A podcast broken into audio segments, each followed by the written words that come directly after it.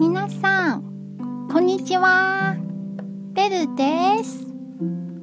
今日の中国語はこちらです。早安。これはおはようございますという意味です。学校の先生や会社の中心にも使える朝の挨拶です。でも友達や同僚にはおはようと言えばいいですね。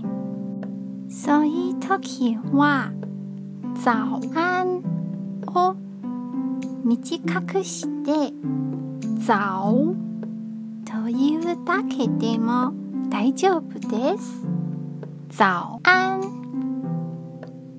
早気持ちの良い挨拶は良い一日を作ります。